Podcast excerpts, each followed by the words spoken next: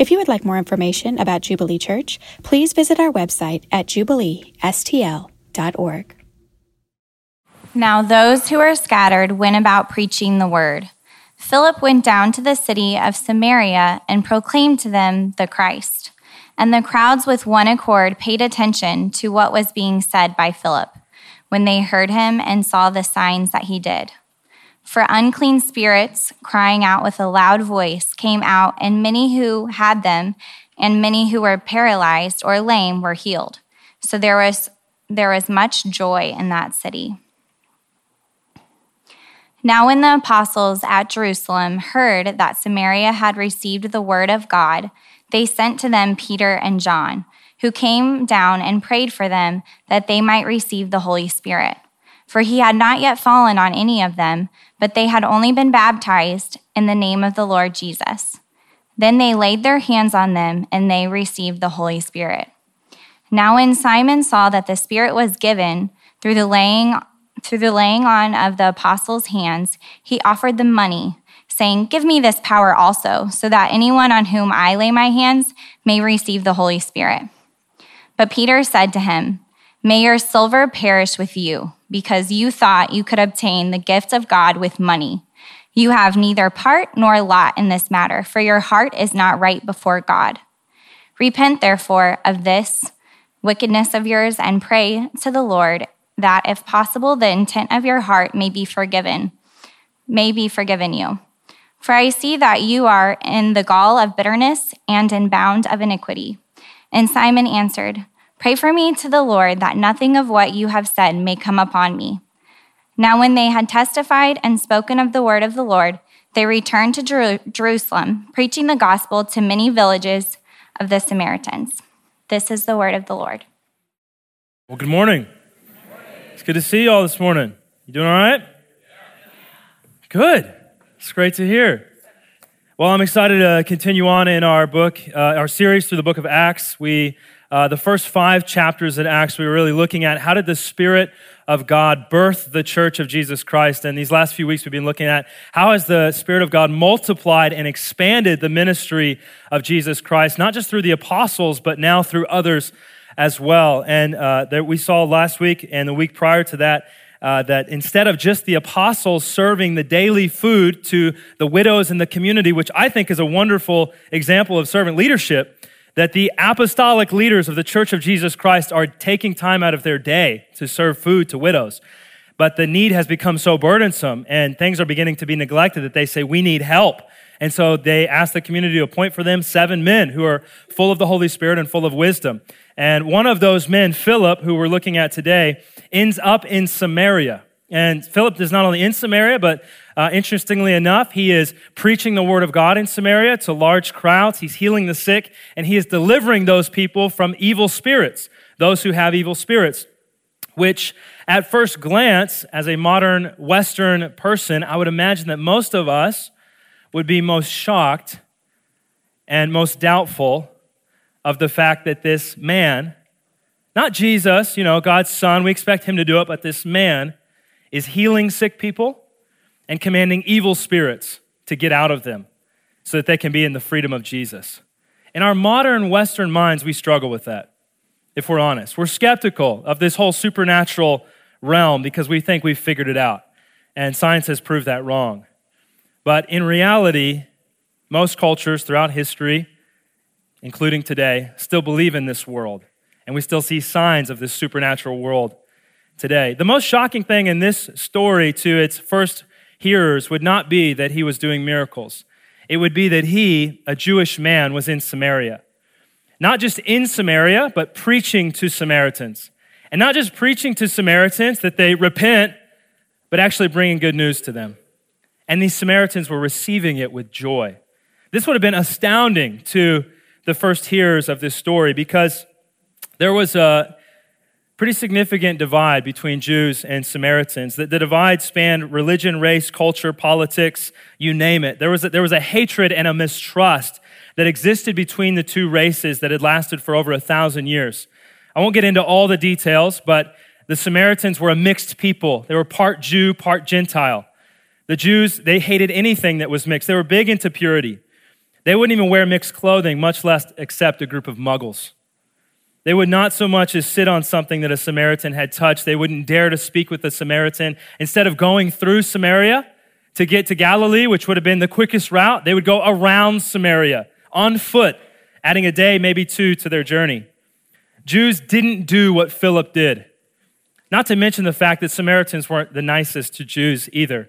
As Jews would head on their path around Samaria to Galilee, Samaritans would jump them and rob them and steal the gifts for their temple, because they had competing temples, and the Jews retaliated and they destroyed the temple in Samaria. It's like high school rivalries on steroids. People died, it's like, oh, this is bad. And people didn't do what Philip did. So how did Philip overcome his ethnic and cultural predispositions? How did he, a Jew, find it in his heart to go to Samaria and preach to these people the good news of Jesus Christ? It's one word that changes it all. It's the gospel. The gospel creates a unity that we long for, the unity that we're all searching for in our society, that we're trying to get and yet can't seem to maintain. One sociologist talking about race in our country said it this way. They said, we know how to forcibly integrate society. We know how to pass laws to guarantee fairness. What we haven't done is to make races and cultures love and embrace one another. Politics can't do that. Only the gospel of Jesus Christ can do that. Because the gospel tells us that we all are sinners who have fallen short of the glory of God.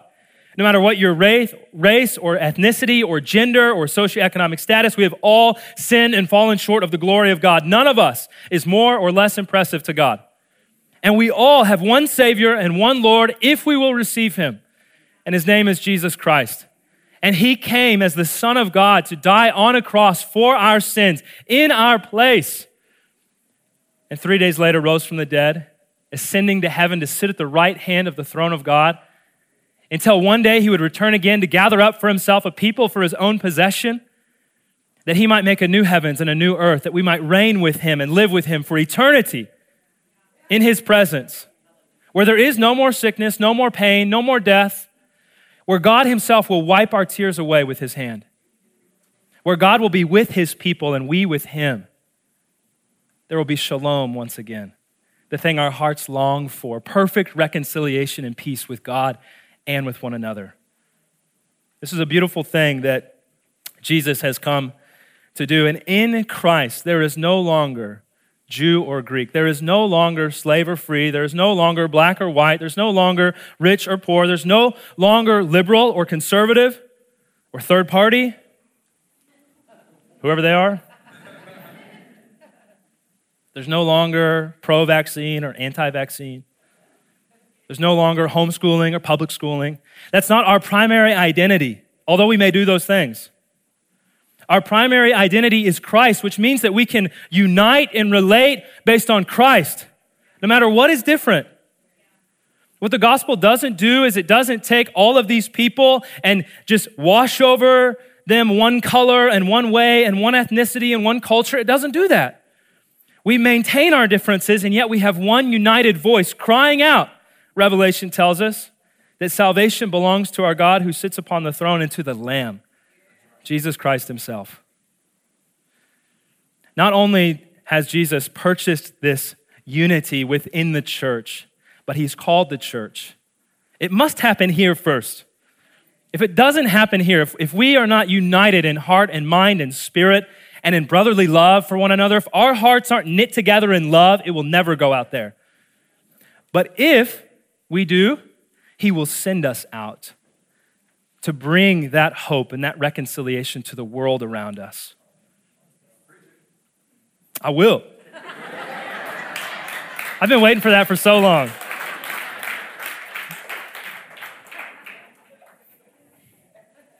Notice that Philip doesn't just go to Samaria. Philip, along with the rest of the scattered believers who are scattered because of persecution, preached the word everywhere they went.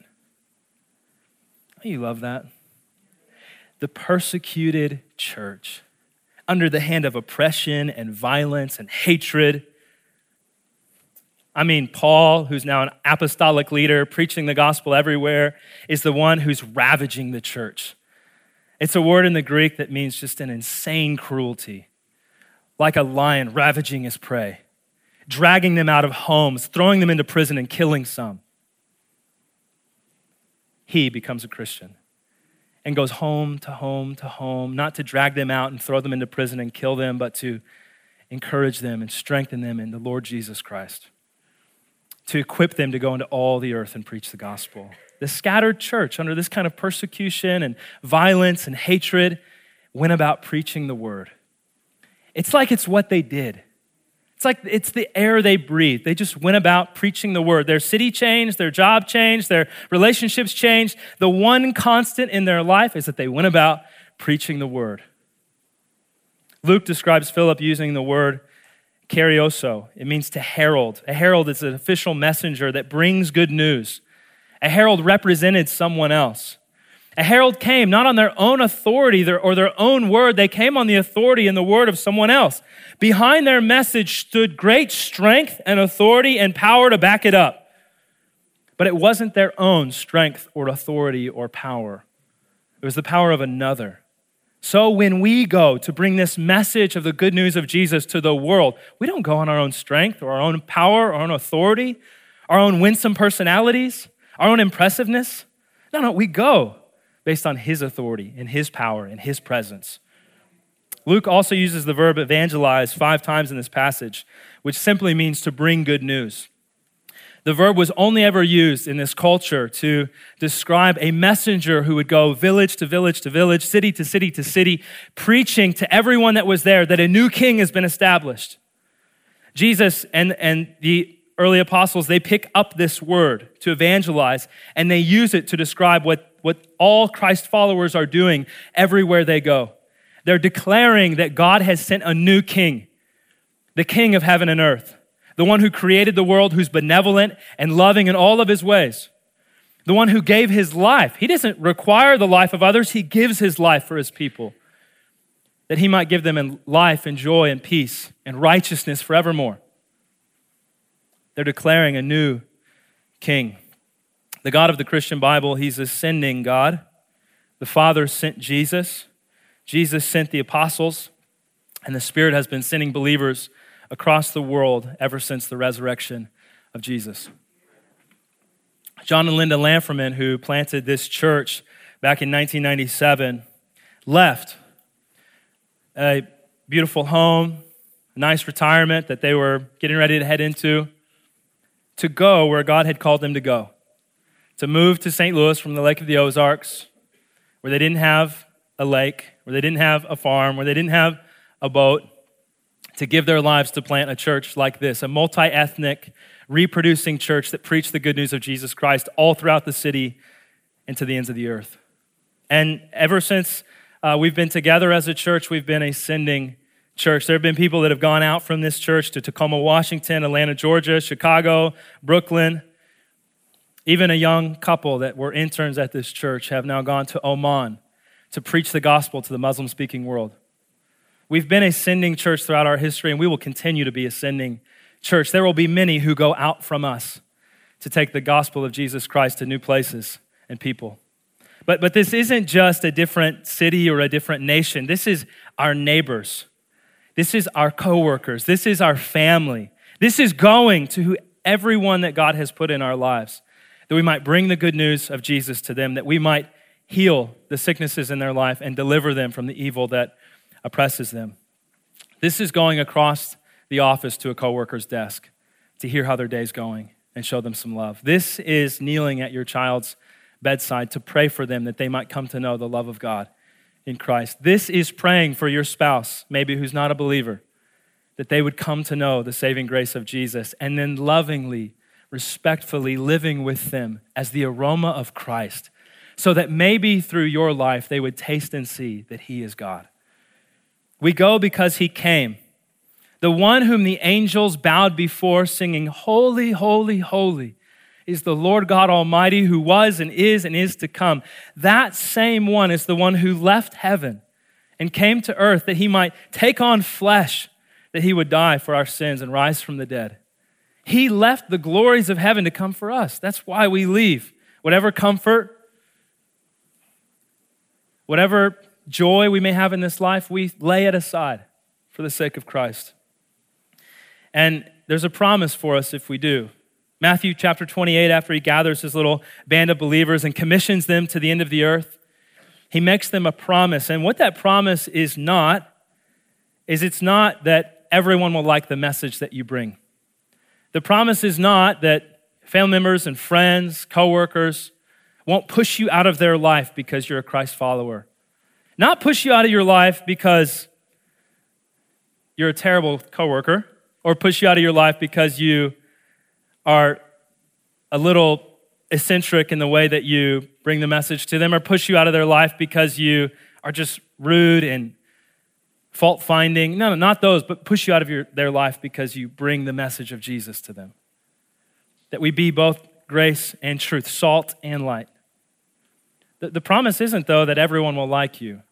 The promise isn't that you may not lose your job for representing Christ in your entire life. Those things may happen. They always have. Early believers were imprisoned, their possessions looted, and many of them died. Every apostle was martyred for the faith. I mean, we need that to sink in. Our Savior himself died for the message that he proclaimed. If we think that being a Christian means that we're just kind and everyone likes us and life's so easy, we've missed the Christianity of the Bible. God's people have always been an oppressed people who were pushed to the edges of society. And if we truly represent him and speak for him and walk with him, some will reject us. But the promise is that he will be with us. I'll be with you, Jesus said, to the very end of the age. Until he returns, he'll be with us by his Spirit. And when he's back, it says that we won't even need the sun anymore, for God himself will be our light. He's with us. Something profound happens when we are insulted for Christ, and instead of backing down, we choose to be associated with Jesus. We're in 1 Peter this week in our church-wide Bible reading, and I came across this in 1 Peter 4 as I was reading it. And it's been there since I've been a Christian, and it's never stuck out to me like this. It says, if you are insulted for the name of Christ, you are blessed, because the Spirit of glory and of God rest upon you.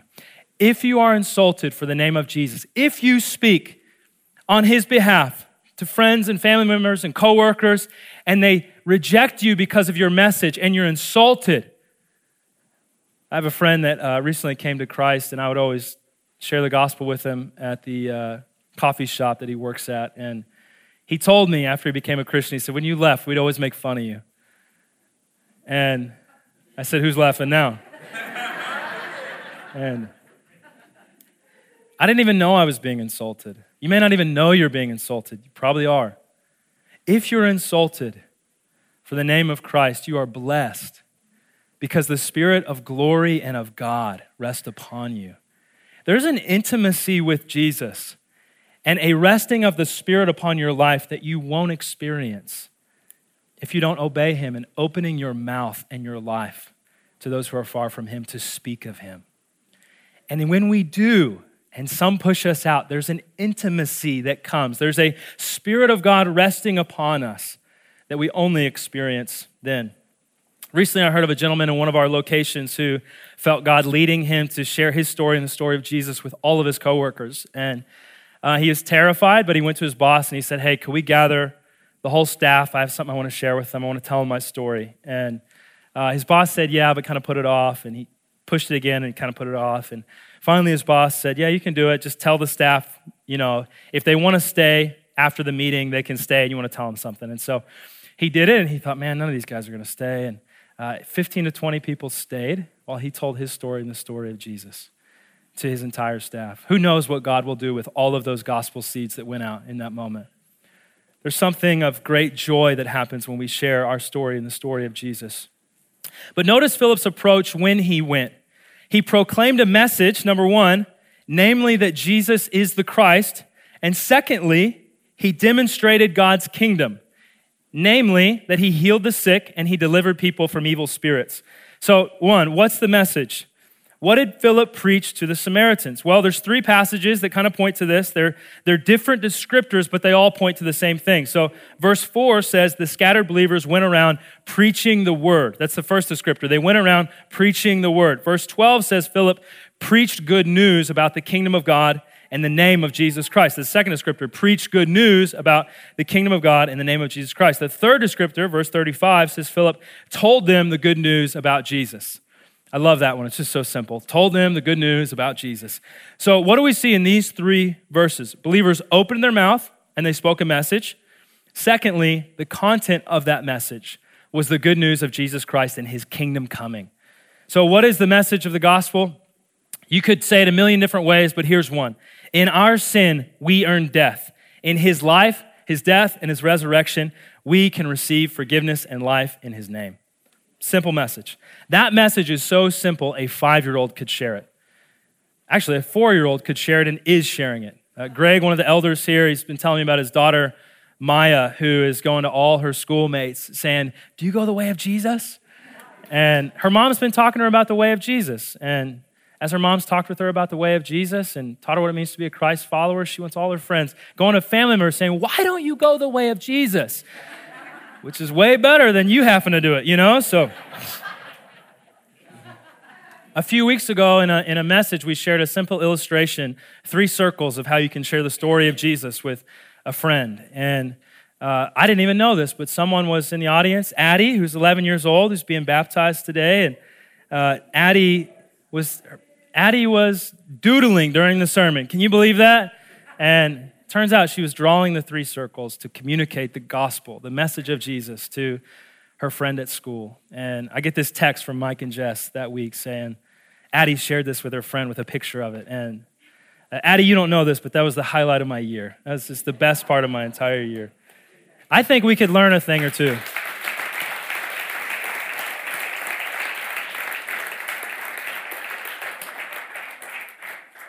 I think we could learn a thing or two from Maya and Addie of what it means to obey Christ, to speak good news to others, to have the faith of a child, to believe that God might use our lives and the lives of another person. The gospel came in proclamation, but it also came in demonstration. What did that look like? Well, Acts chapter 8, verse 7, for unclean spirits crying out with a loud voice, just your average Thursday, came out of many who had them, and many who were paralyzed or lame were healed. So there was much joy in that city. I love that when the gospel comes, there's joy in the city. The city's filled with joy. They've just heard good news. They got all their sicknesses healed. All the demons got cast out. It's a good day. Let's have a barbecue. When Jesus came, he came preaching and bringing the kingdom of God with him. The kingdom is anywhere where the rule and reign of the king is. The kingdom of God, Paul tells us in Romans, is righteousness, peace, and joy in the Holy Spirit. The kingdom of God, we read in Revelation 21, is where there's no more sickness, no more death, no more pain, where God dwells with his people and they with him. The kingdom of God is a people and a place where God's rule and reign has been fully received. It's when the kingdom of God comes upon us when we receive his rule and reign in our lives, in our hearts, and in our community. Friends, we can welcome and usher in the kingdom of God by our humble, hungry hearts for him. Salvation, it's a biblical word that means deliverance. Deliverance from the results of the curse that brought about sin and death into all of society and the world itself. This is deliverance not just by the forgiveness of our sins, but this is deliverance in every sense of the word. This is mental, emotional, spiritual, relational deliverance. God is delivering us from every effect of the curse in Christ. Some of that deliverance we experience now because the kingdom has come in the forgiveness of our sins, in a new life in Christ. Our spirit within us is born again. We're all born spiritually dead, Ephesians 2 tells us. But in Christ, we're made alive by the Spirit of God, regenerating something in us. Our sins are forgiven. We're made anew in Christ, we're born again. Sometimes we experience physical healing. Sometimes we experience relational reconciliation. But not all the time. Because the kingdom has come, but it won't fully come until that day in Revelation 21. The good news is that day is coming. So the question is not, if you're sick in this room, the question is not, will you be healed? If you're in Christ, by his stripes you are healed. By his stripes, there will be a day where you will stand before God and you will not be sick anymore.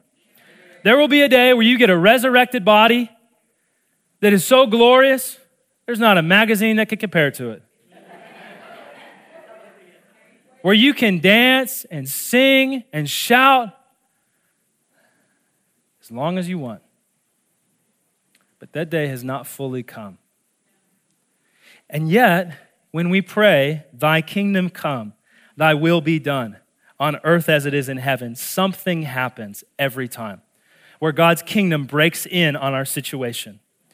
I have family members who have been chronically sick for almost 10 years, and I pray for them all the time that God's kingdom would come and his will be done. And yet, when we pray, we don't say, God, will you? We say, God, we know you will, but would you do it now instead of then? Or can we just get some of it right now?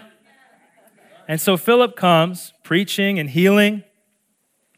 And I want to just tell you a few stories of healing to encourage your faith. I was with a group of pastors last week, maybe the week before, and we were praying for healing in the city. I just love this gathering because all these pastors across the city, different places, different races, different ethnicities, and we're just praying for healing in our city, for unity in our city. You know, Psalm 133 says, where brothers dwell in unity, there God commands a blessing.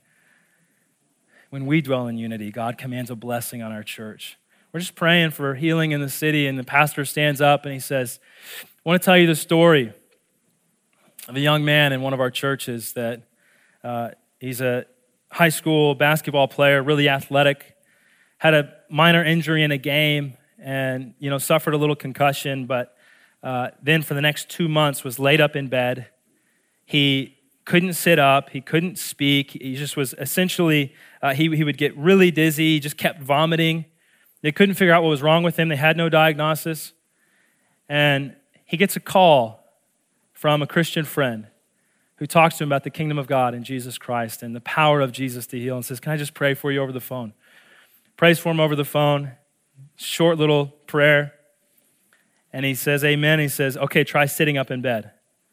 He's believing that God might actually do something. You know, it's not just, hey, well wishes, but no, we're praying that God might actually do something. And it says, try sitting up in bed. See what happens. See if God maybe did something. And the boy sits up and he starts crying. Not for pain, but because he feels normal for the first time in 2 months. He gets out of his bed and starts walking around. His dad's like, what's happening? And his disposition has returned to normal. He seems fine again.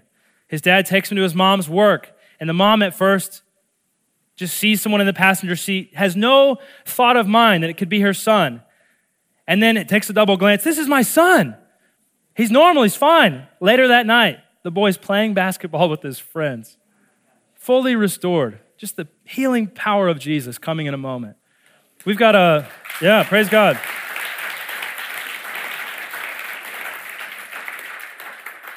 We've got a woman in one of our other locations that had some terrible health issues, had some intestinal bleeding, bled for 2 weeks straight, significant amount of blood. And doctors couldn't stop it, thought she was gonna have to have surgery, all these things. And a woman in the location said, can I just pray for you? And prayed that God would heal her. Just a humble prayer of faith. And she says, in that moment, she felt something. She went home, the bleeding had stopped, hasn't bled since. From that prayer, supernatural healing. Last year, we had two women in this location who had serious intestinal issues. I mean, I'm talking been to the hospital, couldn't eat a lot of things, through just the prayers of other members in the church. Miraculous healing, restored to normal. It doesn't always happen. There's many we're contending with in prayer. God, would you let your kingdom come? And yet sometimes it does. I heard one pastor in the UK, Nicky Gumbel, he said, if you never pray for the sick to be healed, you'll never see the sick healed. But if you pray for the sick to be healed all the time, who knows? God might heal some sick people. I like that. There's a pastor who's no longer with us. His name is John Wimber. He saw a lot of healings, a lot of deliverances. He said, faith is spelled R-I-S-K. Are you willing to just take a risk for God? Just put yourself out there to share the good news of Jesus with someone. Just put yourself out there to pray for that person to be healed. Who knows what God might do? It's when we step off the cliff and we trust him to bring a stone under our foot. That's faith. But none of this can happen without the power of the Holy Spirit. Without the power of the Holy Spirit and his presence and power at work in and through our lives, we can do nothing of our own accord. Which is why the second part of this passage is so important. I want to take you there. So Acts 8, 14 to 17. I'm just going to read it to you again. Now, when the apostles at Jerusalem heard that Samaria had received the word of God, they sent to them Peter and John. So mark that. They had received the word of God. They had done that. Peter and John came down and prayed for them that they might receive the Holy Spirit. So they've received the word of God. Now they're praying that they would receive the Holy Spirit. For he had not yet fallen on any of them, but they had only been baptized in the name of the Lord Jesus. What? I'm losing my voice. This may just go bad soon, but what? They've received the word of God. They were baptized in the name of the Lord Jesus. I mean, Peter, weren't you the one who said in Acts chapter 2, verse 42, that if you repent and believe and you're baptized, that you'll receive the gift, the promise of the Holy Spirit? All who believe in him? And yet you're saying that they received the word of God, they believed, they were baptized, and they haven't received the Holy Spirit? Peter, what are you talking about? It seems like you're saying too. You said that every believer has the Spirit. Say, every believer has the Spirit. Okay, so the same power that raised Jesus from the dead lives in you and I to preach the gospel, to heal the sick, to deliver people from evil spirits. That power lives in every Christ follower. And yet, they haven't received the Holy Spirit, although they've believed. What could he be saying? Well, the key word is fallen upon any of them. So this word fallen, the Greek for it, I'm going to mess this up, is epipito. It literally means to crowd in on someone's space. Another meaning is to fall upon their neck. And so you think about a hug. You could kind of do the Christian side hug, hey, good to see you, and just kind of hip bump a little bit and onto the neck. Or you could fall upon someone's neck. I mean, you could just get all up in their space and bear hug them. And that's how I hug my daughter. When I pick up little Summer Grace, I just get in there and just, I fall upon her neck and I hug that girl. And as long as Daddy will let her, I will snuggle her and I will hug her. But there's a day coming where she's not going to let me. So I'm getting as much hugs from her as I can right now. So this is a up close and personal, intimate, invasive language. The second word is receive. The Greek here is lambano, which simply means to take hold of or to obtain or receive something. But it's not a passive receiving, like, oh yeah, if you want to. No, it's an active receiving. I want that bear hug. And so the posture of the Christian is not, yes, God, please. The posture of the Christian is, oh Lord, will you please send your Spirit on me? Amen. And you pray that with your whole heart, that God might send the Spirit to fall upon you so that you can experience his presence and his power at work in your life, so that you can have that assurance of the Holy Spirit, the seal of the Spirit, as Paul says in Ephesians, that we might know that we know that we know that we're sons and daughters of God himself, the perfect Father in heaven. No matter what father wounds you're living with in this life, you have a perfect Father in heaven who wants to fall upon your neck and shower you in his love. But it's not just about us receiving these experiences of the Spirit like a little Christian cul-de-sac where I just experience him and experience him and experience him, and I just come on Sundays to get another little experience of the Spirit, and I go to groups, and I just want more of, we long for his presence and power because he has sent us on a mission with him. And we cannot do what he has called us to do or speak the words he has commanded us to speak without his presence and power. Luke goes on to say this is a crucial moment because they had only been baptized in the name of the Lord Jesus. They had only been baptized in Jesus' name. They needed to be baptized in the Spirit's presence and power. Baptism comes from the Greek word baptizo, which simply means to immerse something. So when Addie's baptized, she'll fully go into the water and fully come up. We're going to immerse her into the water. Spirit baptism is like water baptism in that you need to be immersed in both. You need to be immersed in water. You need to be immersed in the Spirit. He needs to fully cover you. But it's different in that water baptism happens once. Spirit baptism happens again and again and again and again. It's not some experience I had back in 95 when the Spirit fell on me. That's not it. No. Spirit baptism is something that we need as believers every single day, which is why Paul says in Ephesians 5:18, do not get drunk with wine, for that's debauchery. Side note, if you're getting drunk as a believer, quit being a fool. God has so much more for you. It just leads you to all sorts of selfishness and sinfulness and wicked ways. It leads you down a path that is not holy and righteous and good. Instead, so that's the negative command, don't do that. Instead, be filled with the Spirit, which leads to righteousness and peace and joy and love for God and your brothers and sisters in Christ, that we build one another up in love. But this be filled with the Spirit, it's a present continuous.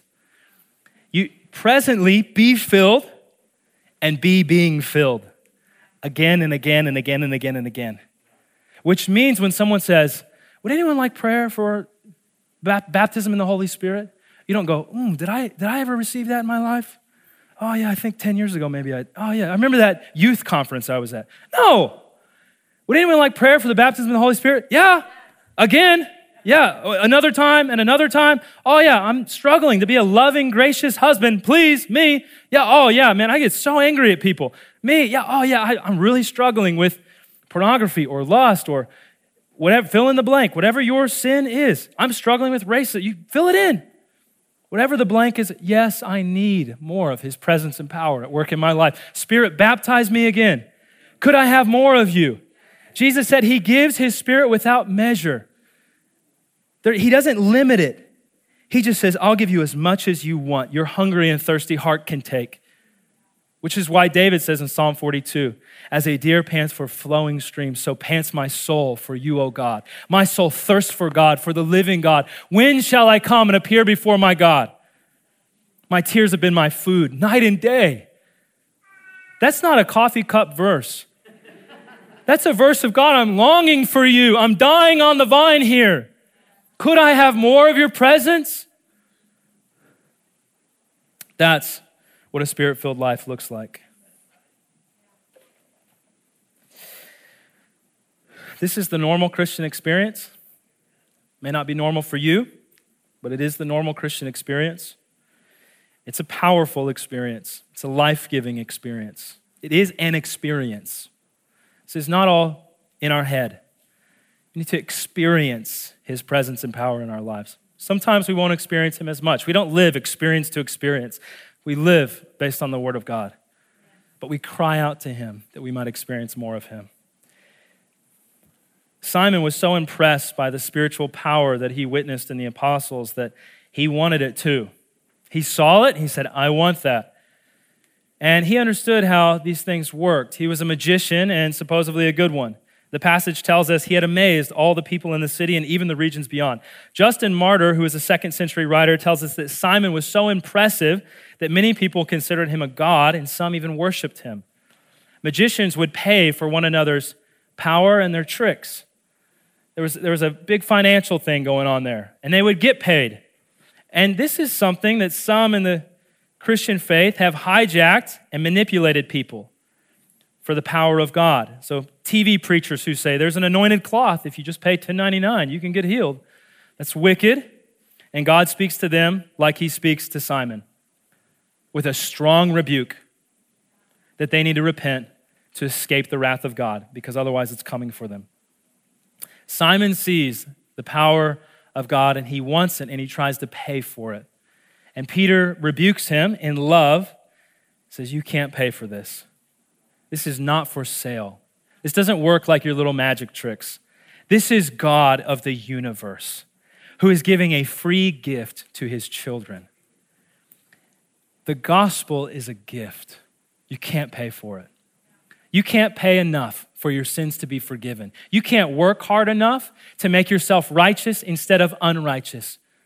It says that even our good deeds are like filthy rags. They're worthless in the presence of God. The only thing we can do is receive the finished work of Jesus on the cross, that God would give his only son for us. To try and pay with anything we would have or do, which, by the way, this includes your offering, you can't pay for God to be pleased enough with you. So don't give money out of compulsion or guilt or shame or to try and appease your conscience. Give generously because God has given himself to you. Amen. This is a motive thing. And when the gospel explodes in your heart, you stop trying to pay for things and you receive the gift of God in Christ, both the forgiveness and the life and the spiritual power that comes with it. My prayer for us is that we would be a hungry people for the presence of God, and that we would be a grace-filled people, that we would be a people who understand that Jesus paid it all on the cross for us, and that he wants to baptize us again and again and again in his Spirit, and he wants to send us out into our city, to our neighbors, our coworkers, our family, and to the ends of the earth, that people might hear this message and receive his healing touch and be delivered from the evil that oppresses them.